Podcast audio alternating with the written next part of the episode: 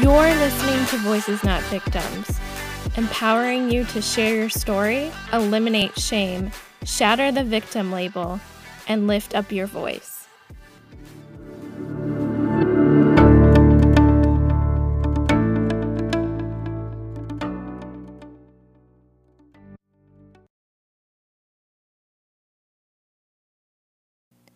Welcome to the Voices Not Victims podcast. We are in the last week of 2020. I am so glad to close this chapter out and we're going to start fresh, start new. There's a lot of changes coming up in 2021, and the light at the end of the tunnel is coming. I know personally a few friends that just got vaccinated, and I cannot wait for that day to come, and it's coming soon. If you are a new listener to the show, I'm your host, Katie McMahon, and the creator of Voices Not Victims. Every episode, I sit down with survivors, advocates, and nonprofits to center the conversation around sexual assault. Today's episode is about advocacy. We sit down with Bianca Rosen. Bianca Rosen is a writer, anti rape advocate, and communication strategist based in the Bay Area. Her work in the anti rape movement began as a sexual assault counselor in San Francisco. For three and a half years, she supported survivors on the local crisis line. Through this experience, she witnessed how the city mistreats survivors and fails in its response to sexual violence. Bianca's time as a counselor galvanized her to advocate and write extensively on this issue. She wrote a graduate thesis that examined San Francisco's response to sexual assault from a survivor centered perspective and made recommendations for change. She adapted this thesis into an article for a local publication and authored several op eds that jump started a dialogue among elected leaders and community members about adopting more survivor centered practices. Today, she is organizing a coalition of survivors and allies on the front lines of local anti rape advocacy work. Bianca wants to build the survivor community's political power to interrupt and improve responses to sexual violence at the local level. I took a lot away from this episode and learned a lot from Bianca. She has a wealth of knowledge to share in the area of advocacy, and I hope you find a lot of value in this episode as well. With that said, let's get into it.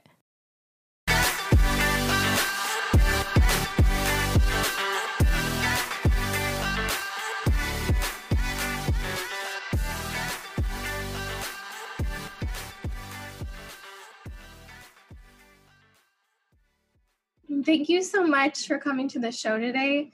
I'm really excited to talk to you about your experience and advocacy and really just share your story.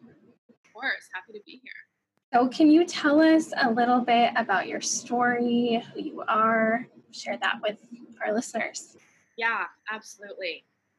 So, I was born and raised in the Bay Area and specifically a town called Piedmont in the East Bay and Piedmont is a little town surrounded by Oakland. It's kind of an odd setup. And it is a very privileged community, but it's also a very liberal community as they identify themselves. And that's where I was born and raised. And it was really at Piedmont High that my journey in the anti rape movement really began. When I was a sophomore the varsity football players began something called the Fantasy Slut League. So, very much like fantasy football, they would create teams of players, and those players were female students. And they would get their points based on the sexual activity that those female students engaged in. And obviously, to count those points, there had to be a public forum. They used a Facebook group I believe, at that time. So let's say that I hooked up with somebody on Saturday night and we made out, whoever that was, because it was a very small community. Whoever saw it, whoever it was, would post on Facebook and be like, Bianca Rosen, five points, make out, or, or whatever it would be. And this lasted from when I was in high school to when my sister was a senior. So that was five years. During the Fantasy Slut League, I became a very easy target. I was, I liked to dress promiscuous. I guess I would say I had big boobs. I still have big boobs. And at the time, I really felt like that's what I had going for me. I had really low self esteem as a teenager. I think I also had a tendency towards depression. So I very much relied on outside validation.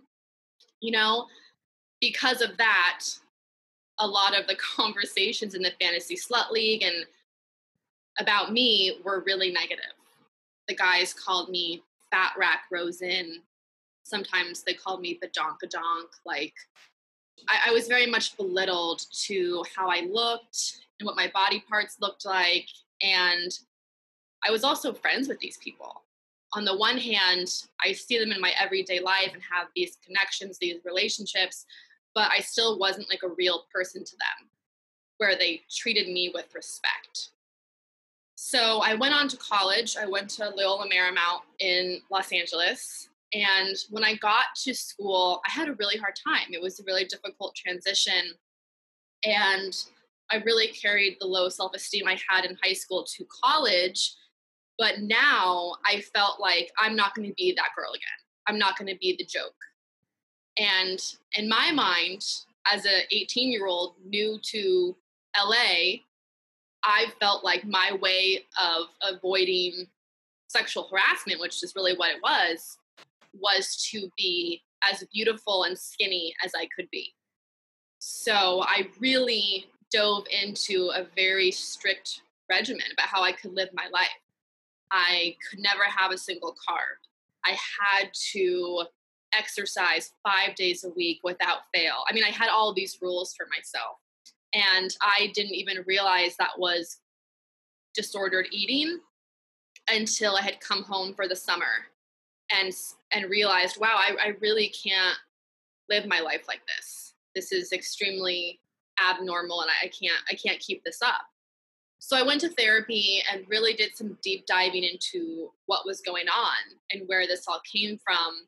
And I realized, wow, what happened in high school was sexual harassment. Right. And I never had the language about that before until I actually learned in college about feminism and gender based violence. And after having that realization, I became a sexual assault counselor. And this is now after college, so some years after therapy and doing a lot of healing work. But I wanted to be part of the community response to violence, having seen how the community is complicit in violence. So for the past five years or so, um, I've been a sexual assault counselor. More recently, I have mostly been off the hotline because it's very stressful, and obviously times are very stressful. I my I can't really handle it right now. But um, in being a counselor, you see the ins and outs of the reporting process, for example, the sexual assault kit process. You hear how investigators and attorneys and folks who are part of social services with the city how they're treating survivors and how survivors experience that system. And it's not good. The city, San Francisco, so let me note that my work was based in, in the city. There's a lot of issues in their response to sexual assault and not really centering survivors. So I began to write articles about that and really advocate for survivor centered reform in the city's response to sexual assault. And in doing that, I've connected with other advocates who are really leading the charge in their city to improve local responses and to interrupt violence at the local level. So I'm working with folks who are in Seattle, Austin, Minneapolis, Atlanta, again, locally focused advocates who are pushing their city, their local government to do better by survivors. And that's really where I'm at right now. Um, I'm very passionate about local work. I feel like that's where the change, where we see the change the most, and that's where survivors feel the impact policies the most. Definitely. So right I'm trying to move that local advocacy piece forward and really connect advocates so we can amplify our efforts. Yeah, definitely. And I'm sorry to hear what you experienced in high school and just listening to it, it makes me think about how it's almost like conditioned too. It's like you probably did not dress in a way that should be labeled that way. It's the conditioning they give towards women, like that this is how you should appeal and like that your looks are your worth. Your story resonates with me because I know after my trauma, I was very fixated on what I ate and how much I exercised yeah. and how much I weighed. It was like the main focus. Um, yeah, and it's it's heavy and it's just like later when you grow that self-awareness of it, it for me it just makes me want to scream to people now like no, like this is how the system keeps you small by making you focus on how you look and your weight and saying that all of your worth is in your appearance. Like that's what they want for women to do. But exactly. we, we're, we're so much more than that. That's so well put. And I, I did recently ish write an article for this magazine about the connection between disordered eating and sexual violence. And I think that's absent from the conversation a lot. Yes. Obviously, sexual violence impacts how survivors relate to their body, feel in their body, live in their body. And we definitely need to have those conversations about the impact of that, especially because oftentimes eating disorders last a lifetime. I mean, I still consider myself in recovery. I'm always trying to do better. In my case, my therapist called it workout bulimia. So it's not as cut and dry when there's like a relapse or something like that, but I can tell I can tell when I'm stressed or I'm, I'm thinking about situations in my past that trigger me that I will immediately go into my loop of like, oh my God, I've gained so much weight. Like I'm so fat now. So I do think it's a connection that we need to make in the anti-violence movement a bit more.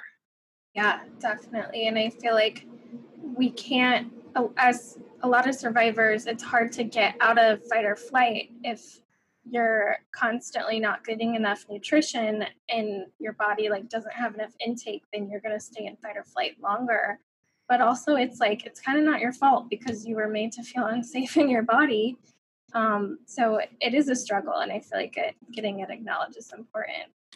So but, true but i appreciate you sh- sharing about the work you're doing in advocacy because I agree that the local level is so important. And it is astonishing to see when you talk to people in other communities the patterns that are across the whole country in each of these cities, for sure. Absolutely. That is so true. I couldn't agree more. And I will note that there obviously are fantastic anti violence organizations that do work at the national level, and that is so important. But yes. um, more recently in San Francisco, in the past three years, we've really had this reckoning where survivors have come forward and really pushed the change.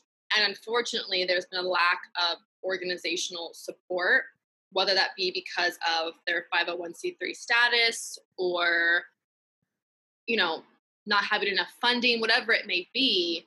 And I do think that survivors and advocates who do this work outside of their nine to five need support and we can all be a great network for each other.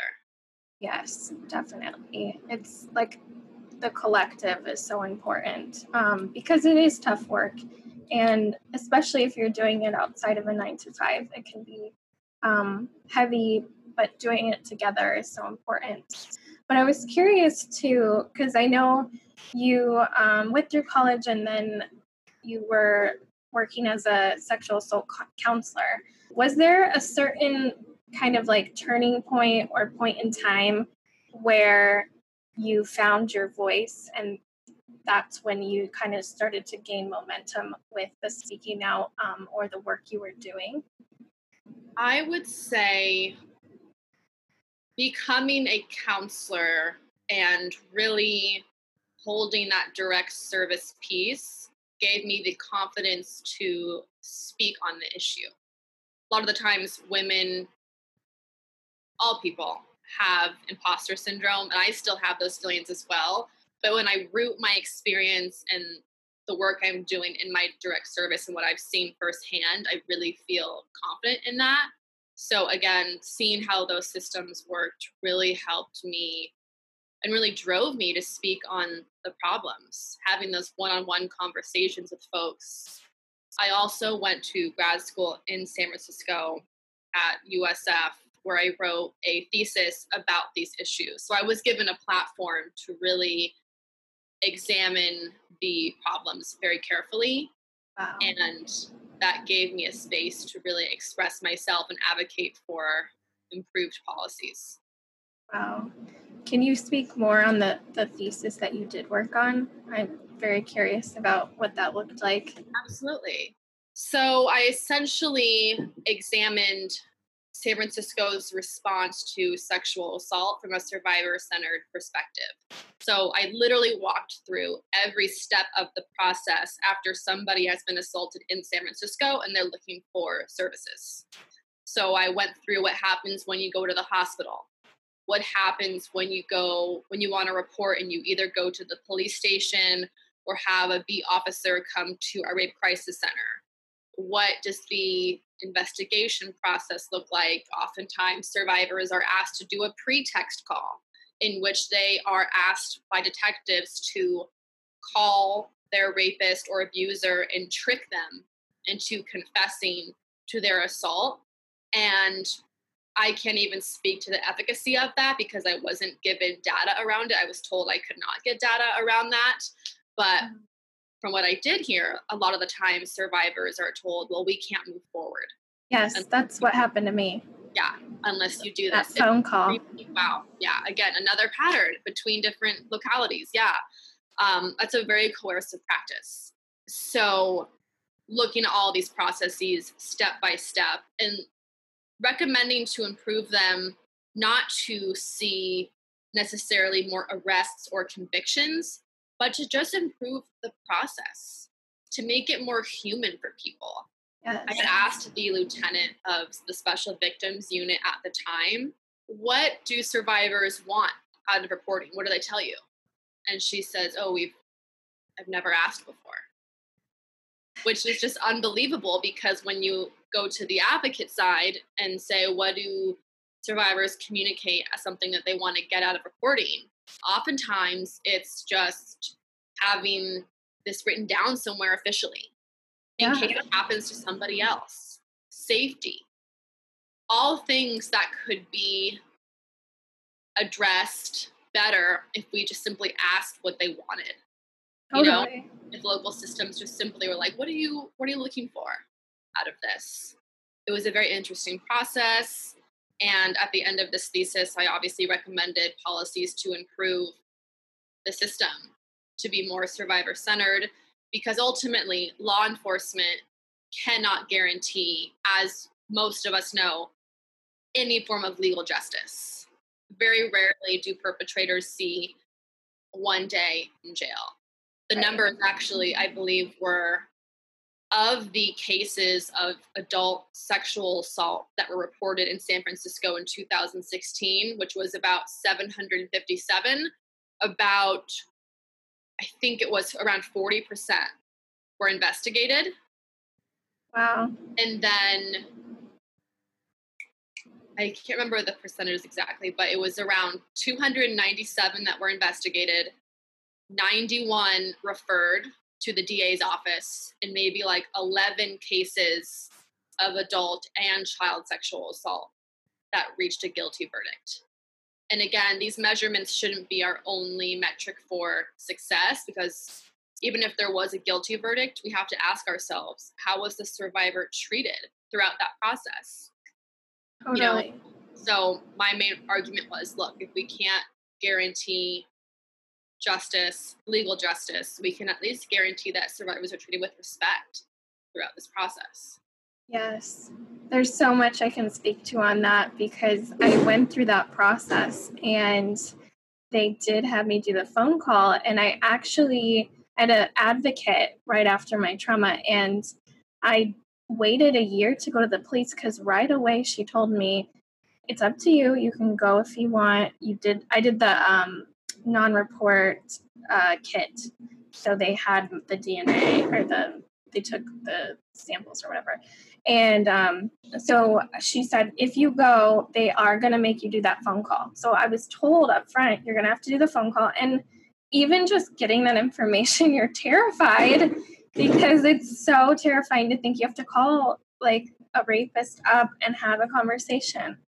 And I think that alone would make a ton of cases ineffective just from like a neurology standpoint is how I think of it too. Really?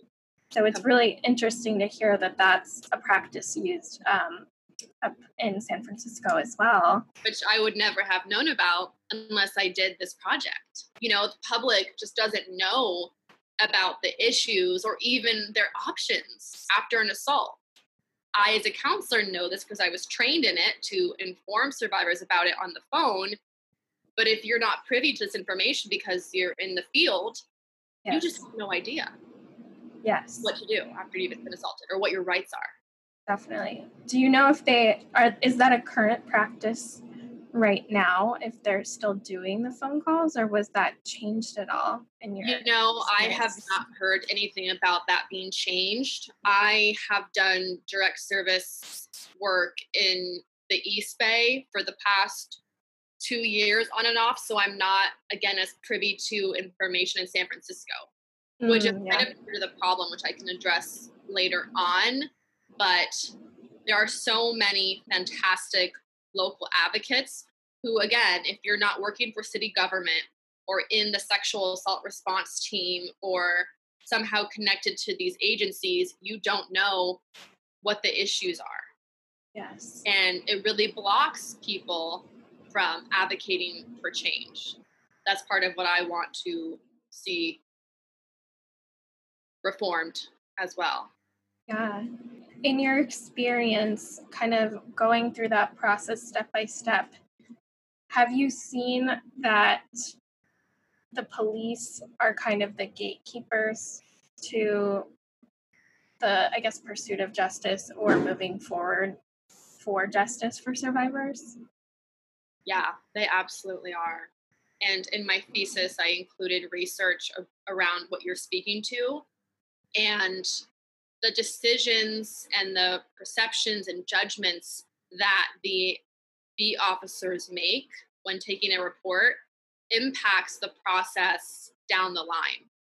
Yes. And oftentimes, not oftentimes, most of the time, yeah. these folks do not have a deep understanding of sexual assault, trauma from sexual assault. They, they just simply don't know. And I will add one caveat, which is I made some recommendations in my thesis back in 2017 that I wouldn't recommend today. One of them was around more training for law enforcement, which, you know, initially sounds, yeah, people should be trained. But today, I think it's really important for advocates in the anti rape movement. And this has always been important, but I think we're having this conversation more and more. Yeah. We need to acknowledge the connection between the anti violence movement and the anti prison movement you know, because gender and state violence are connected. So if we have anti rape and anti violence advocates over here further legitimizing the state and asking for more investigators or more training, that negatively impacts the anti prison and anti police movements and creates more opportunities for violence against people of color. Yes. So um, that's a recommendation I, I would definitely reconsider at this point. But just wanted to add that that nuance to it. Yeah, no, that's a really good point. I hadn't thought of that, but it, that's very true. Because if there's funding towards that, then that's going to affect the other side as well. So that's that's a great point. What other policies did you recommend um, in your experience with your thesis or your experience um, as a anti-rape advocate? Yeah. So, first of all, every county should have a sexual assault response team. San Francisco does. It includes the local rape crisis center, the police, the DA's office, the forensic medical medical examiner, um, some other folks I can't think of right now. But as I said before, the information about their services is really hard to access. Yeah. They don't even have a website. So one of my first recommendations was provide this information to the public. You yes. know, you need a website.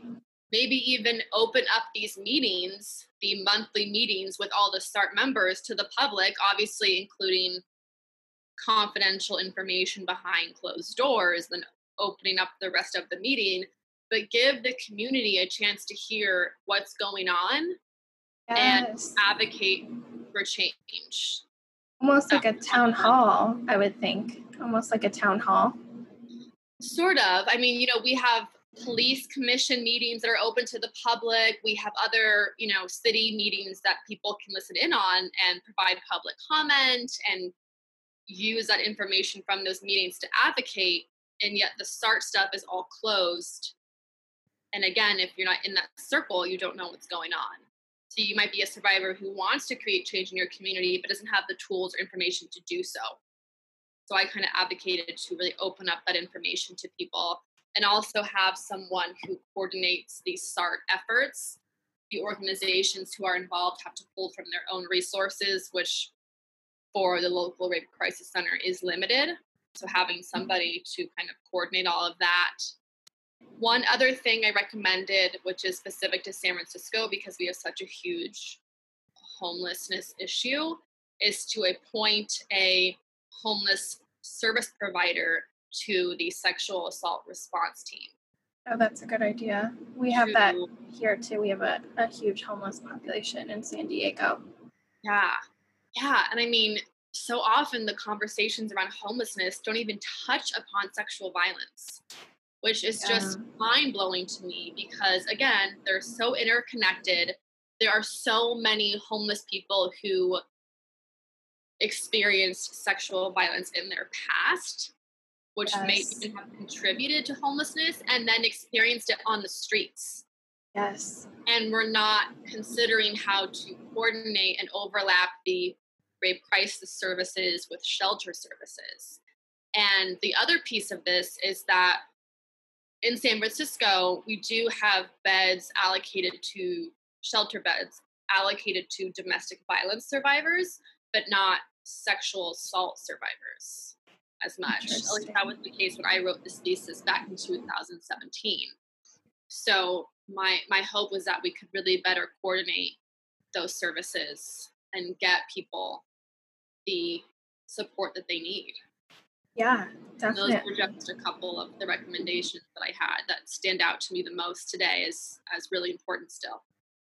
Definitely. That's a good point because I know for me, when I went through the district attorney interview, one of the things I had said was, What are you doing to educate the public on sexual assault? Because if you have um, members come in to be a member of a jury and they are going to be serving on a jury in a case like they need to have some education on this and they couldn't answer my question they had nothing for me and it, it was alarming to feel like are you educating the public? Like that's kind of part of the the role that you should play in the community. So, absolutely. yeah. Absolutely and it speaks to the fact that we're all really complicit in violence that happens in our community. We all live in and participate in rape culture. And I go back to my experience at Piedmont, which is that, yeah, the varsity football players began the Fantasy Slut League, but it was also the teachers who kept quiet, who I know for a fact heard about it, parents who said nothing, coaches, the football coaches especially, who absolutely knew what was going on and did nothing. They were all complicit. And that's why violence needs a community response.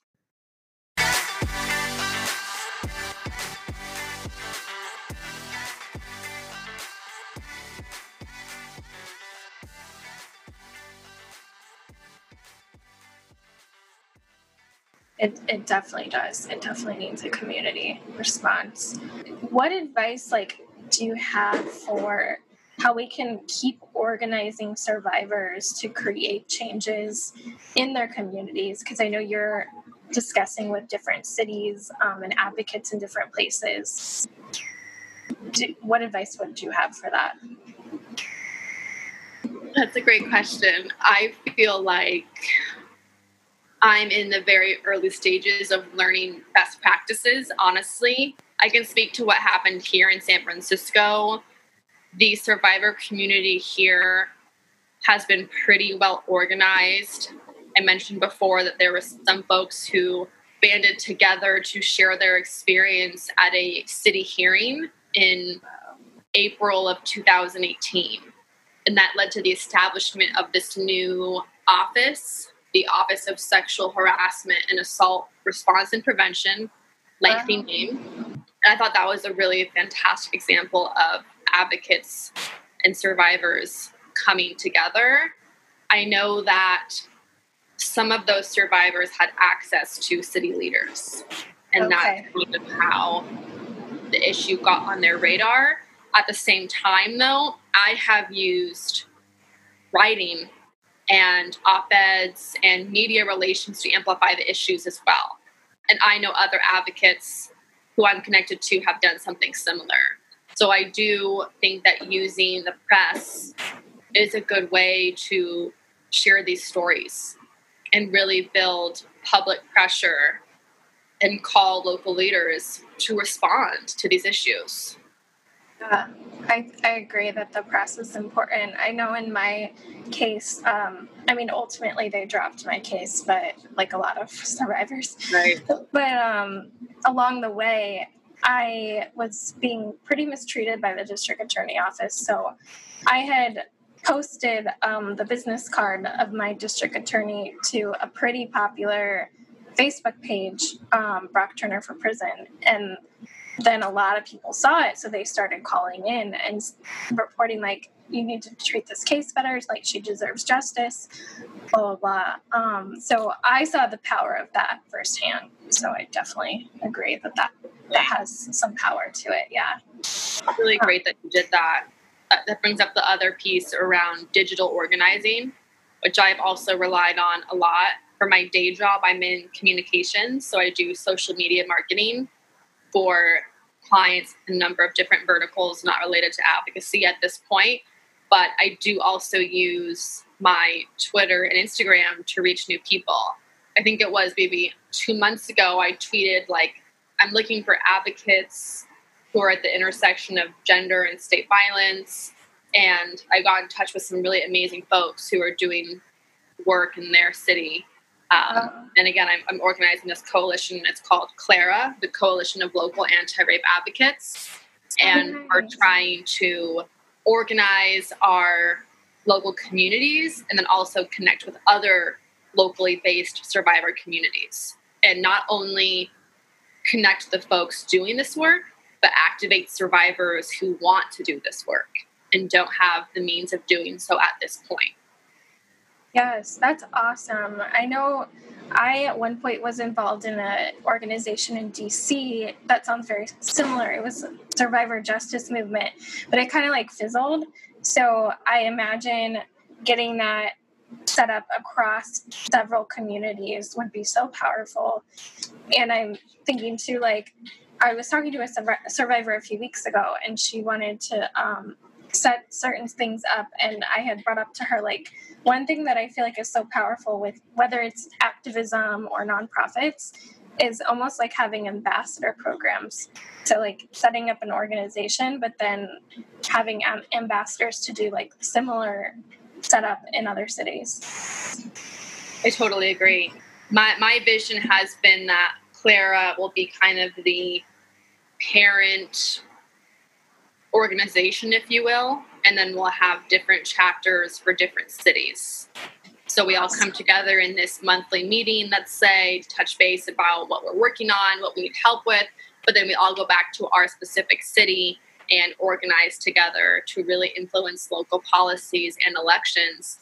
And that's the other piece of this, which I have seen reflected in the Me Too, Me Too movement's work with Me Too Voter mm-hmm. and that survivors are a political force to be reckoned with. Like we are advocates and survivors. We're a great community and we're a voting block. Yeah. You know, I mean, we have local leaders vying for endorsements from political clubs. They should be vying for our endorsement. They should be answering to us. What are you going to do? And um, on that note, I'm working with some local advocates to develop a sort of voter education guide where we send out a questionnaire to candidates, you know, inquiring about what are you going to do to address sexual violence in your district? How are you going to increase access to resources? How are you going to increase access to information about survivors' rights and options in San Francisco? So I hope it happens now that I've told you it needs to happen. No, I love that. I was like getting so excited inside hearing this. I was like, this is uh, amazing. That's amazing. Yeah, I hope that we are able to accomplish it because we're just a small team of, of people doing this out of our, you know, our outside of work, but hopefully we can get it done. It's, it's our goal right now. That's amazing. That should happen in every city. Like, seriously, in every city, we need that. Yeah, I think we do because I that you're right. It is a political force, and if we had like a guide of what the candidates, what their initiatives are, or what their plans are to address it, I I feel like it does make a difference, especially post Me Too. Yeah, it sets the standard that local leaders need to address it, and again, it gives the community information to use and advocate with you know, like, oh, this leader said X, Y, and Z about what they're going to do. Six months into their term, they haven't done that. What's going on?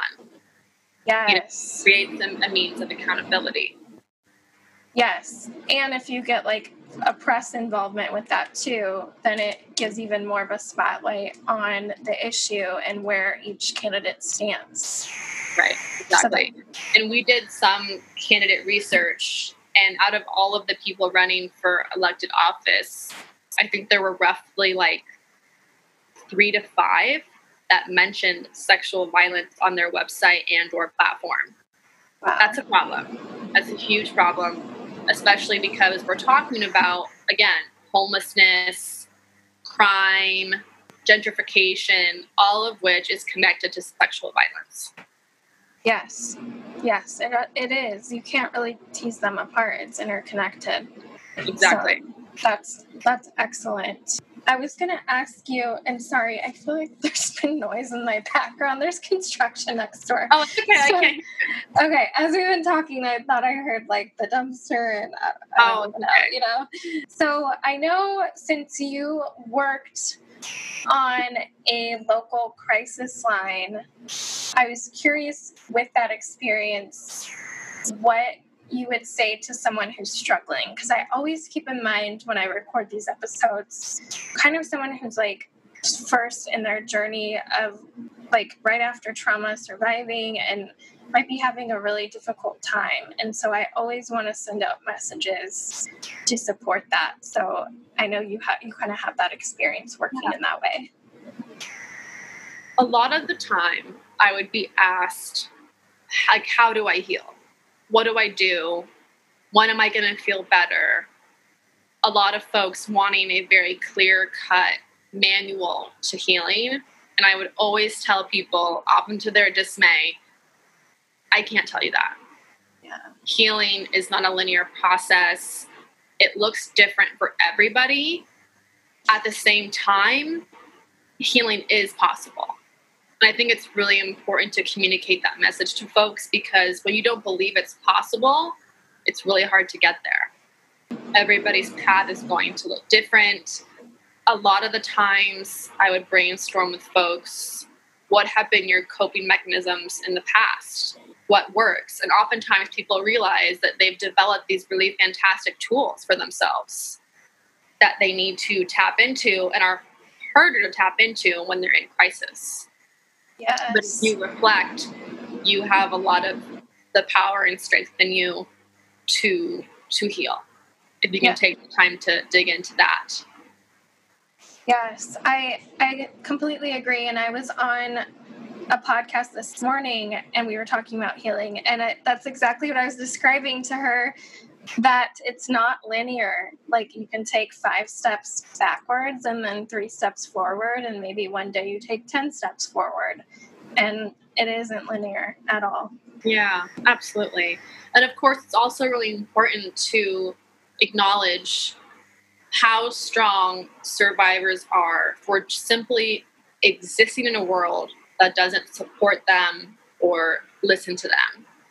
A lot of times I would tell folks, like, you are clearly so strong. I can hear how powerful you are.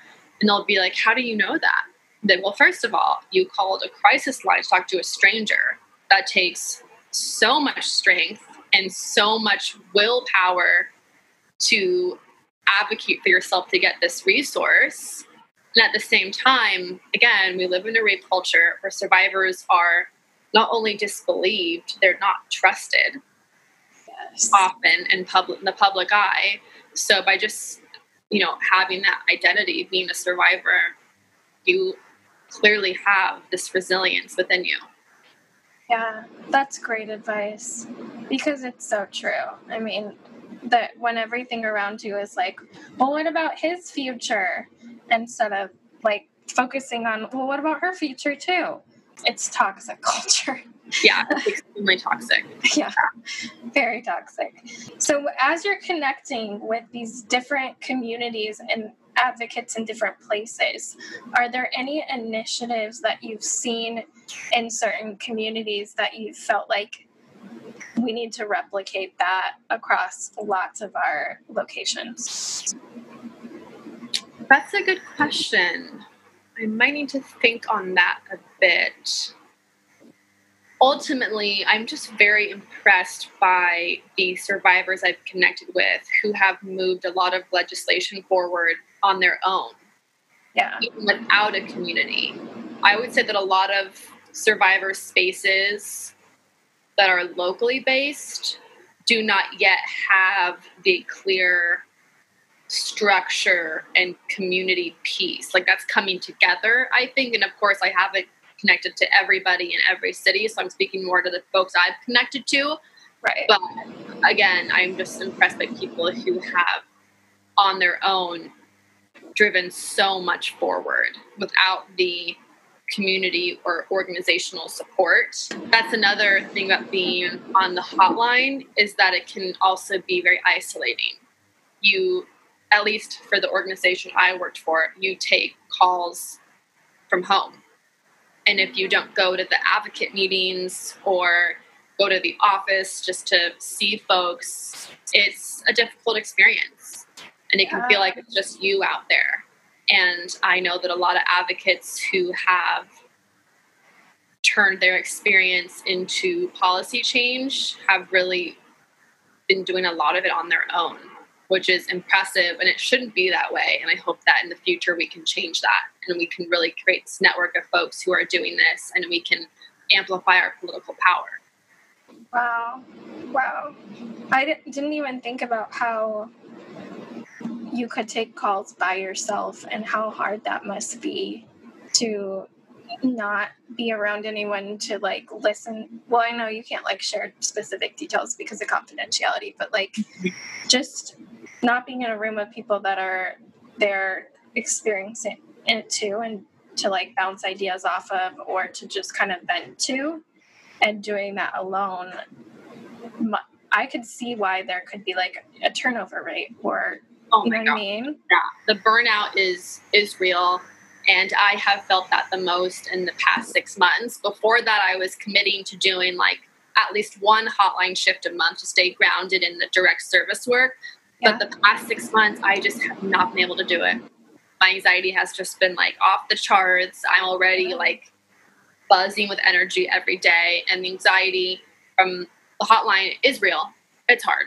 Yeah. It's, even when you're like an experienced counselor, you will just get a call where you feel like I did nothing to help that person. I have no idea what I could have done. I mean, and counselors are not saviors. We're taught that. But at the same time, when you have a caller whose story and whose um, experience is just so, there's just there's just nothing you can do on that 20 minute call. it, it is hard. That is hard. It reminds me of a story we hear in education about there's a starfish story, and it's about a man walking along the beach and he's picking up starfish to throw back in the ocean that are on the sand. And someone comes along and says, like, how could you be doing that? Like, there's miles of beach and tons of starfish. Like, how are you can't save all of them? And then he says, well, it made a difference for that one. And I feel like that's that's got to be similar to what you've experienced because it's like, well, you are there's someone that you are making a difference for. Yeah, I hope so. That's a great story. I love that. Yeah, it gives me comfort working in education because there's times in education, definitely not as intense as I can imagine answering a hotline, but we see some things that are not great, yeah. what trauma related to, and um, you, you wonder who you're yeah. reaching sometimes. Yeah, and I do want to shout out all the counselors out there. I mean, I just wish that people knew that there are so many, just like, there are so many people across the country who volunteer their time just to be a counselor and answer, answer the hotline. Like, really, the rape crisis centers are driven by volunteers. Yes. They have, typically, they have a small staff and maybe ideally like 50 to 80 volunteers. Wow. And that to me is just a perfect example of the community stepping up to be part of the solution. Yeah. So shout out to counselors. Yeah, shout out to them. Those who are continuing continuing during the pandemic when a lot of people are feeling a lot more trauma and isolation and I just really respect people who are able to do that. Yeah.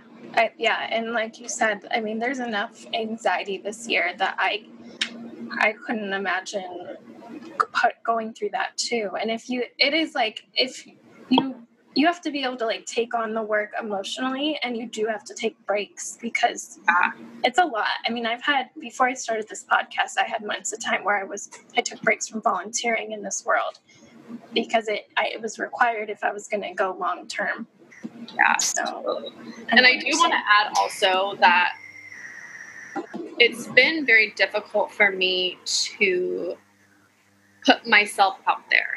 Like I continue to write stuff and advocate and build this specific coalition, but I feel like anxiety throughout this. You know, it's really hard to say that you know what the solutions are to a problem. Yes. And to put that out there into the world with authority. And I really struggle with that. I continue to do it, even though it gives me so much anxiety.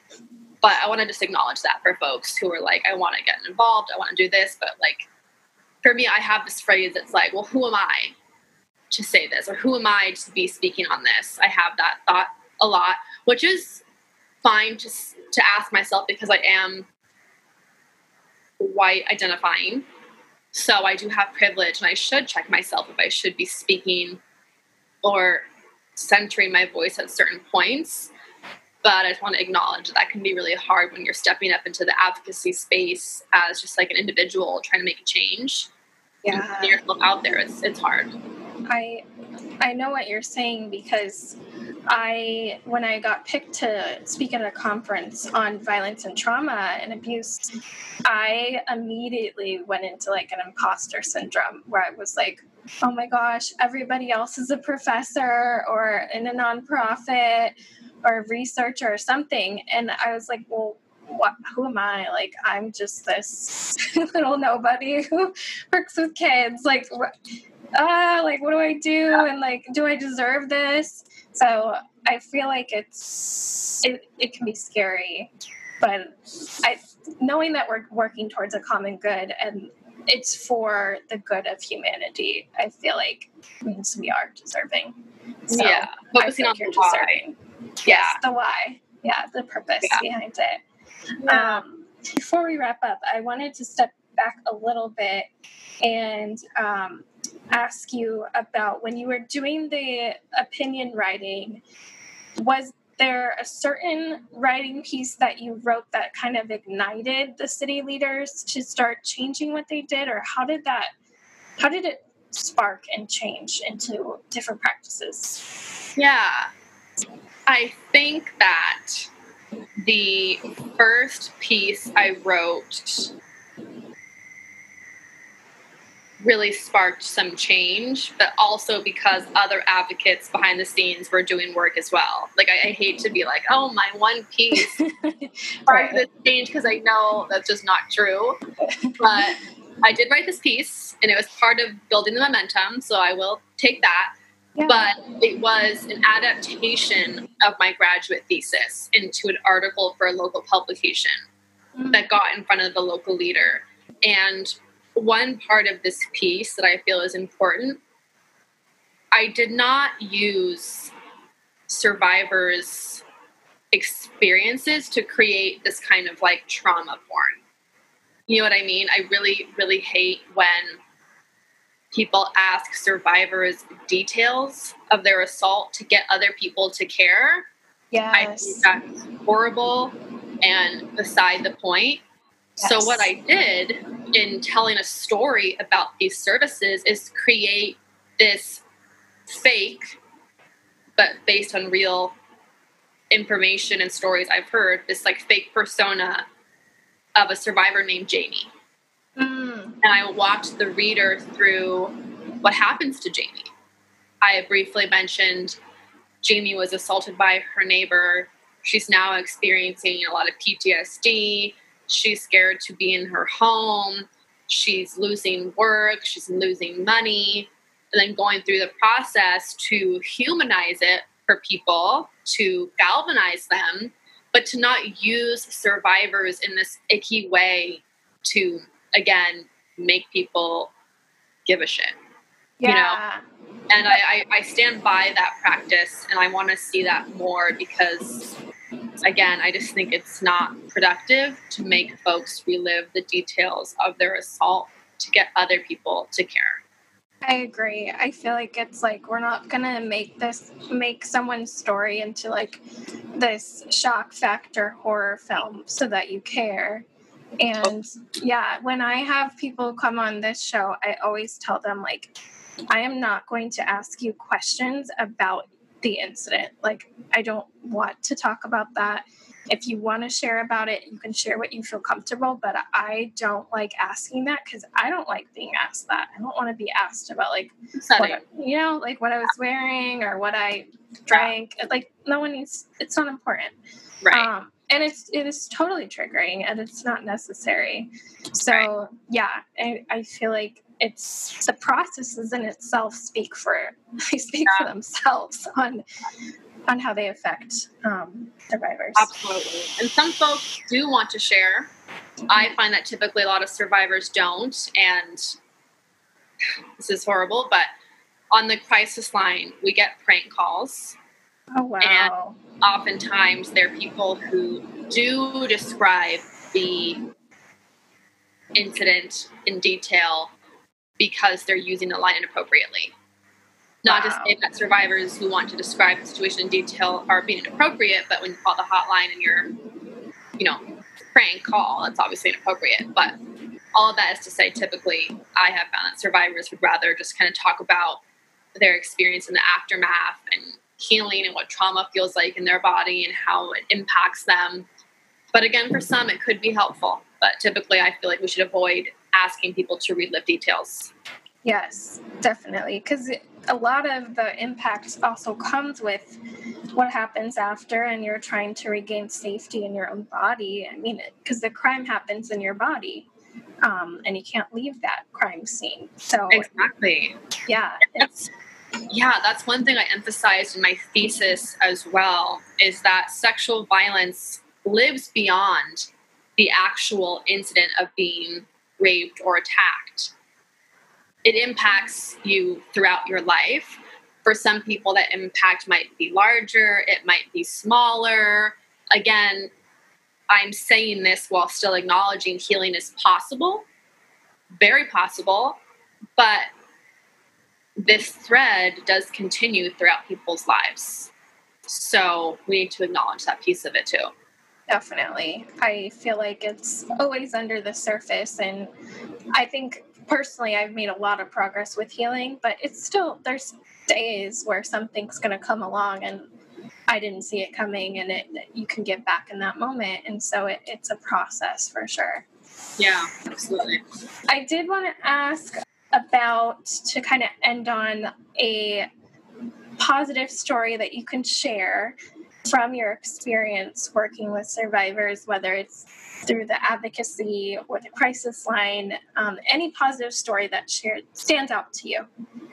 Yeah. A couple things come to mind. The first being, again, the advocates that I'm connected to, who I'm so inspired by, who really have taken this horrible trauma and transformed it into this radical change that really moves me and inspires me. Most recently, there was an account started by students at my old high school called Piedmont Protectors. And they were creating a space to share stories from students about sexual assault and harassment and this culture, this rape culture at the school that has persisted for decades, clearly. Yeah. And it's amazing to see almost 10 years later that there are students doing more than we could at the time. When I was in high school, I did not know anything about feminism, sexual assault. I didn't know anything. And 10 years later, not only do these students know what that is, but they're actively advocating for change on campus and calling out the administration. And that really makes me hopeful yeah. for the future. I mean, there's so many young people doing really great work. So that's really what excites me. That is exciting. That's a wonderful cultural shift to that's I mean, that's yeah, that gives me hope too to hear that that, yeah. that that's happening. And so where can people find you on social media? Yeah, so I'm on Instagram and Twitter at underscore Bianca Rosen underscore. And if there are any survivors and or advocates listening who are doing work locally, I'd love to connect with them. They can email me. Um, I'm not sure if we can put like the email in the, the show notes or whatever, but it's just yeah. Bianca Rosen 444 at gmail.com.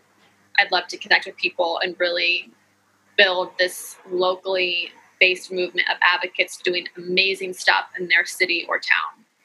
Awesome. Yeah, I think there's, I can think of a few advocates um, who I feel like would be good connections. So I'm definitely going to spread some, some, some news on this. So that's great. Well, thank you again for coming on the show today. This was a really insightful conversation. I know my mind is like turning on ideas and what we can keep doing in this community to push advocacy forward. Yeah, thank you so much. This was really fun. I hope that we can stay in touch also and support each other. Yes, definitely.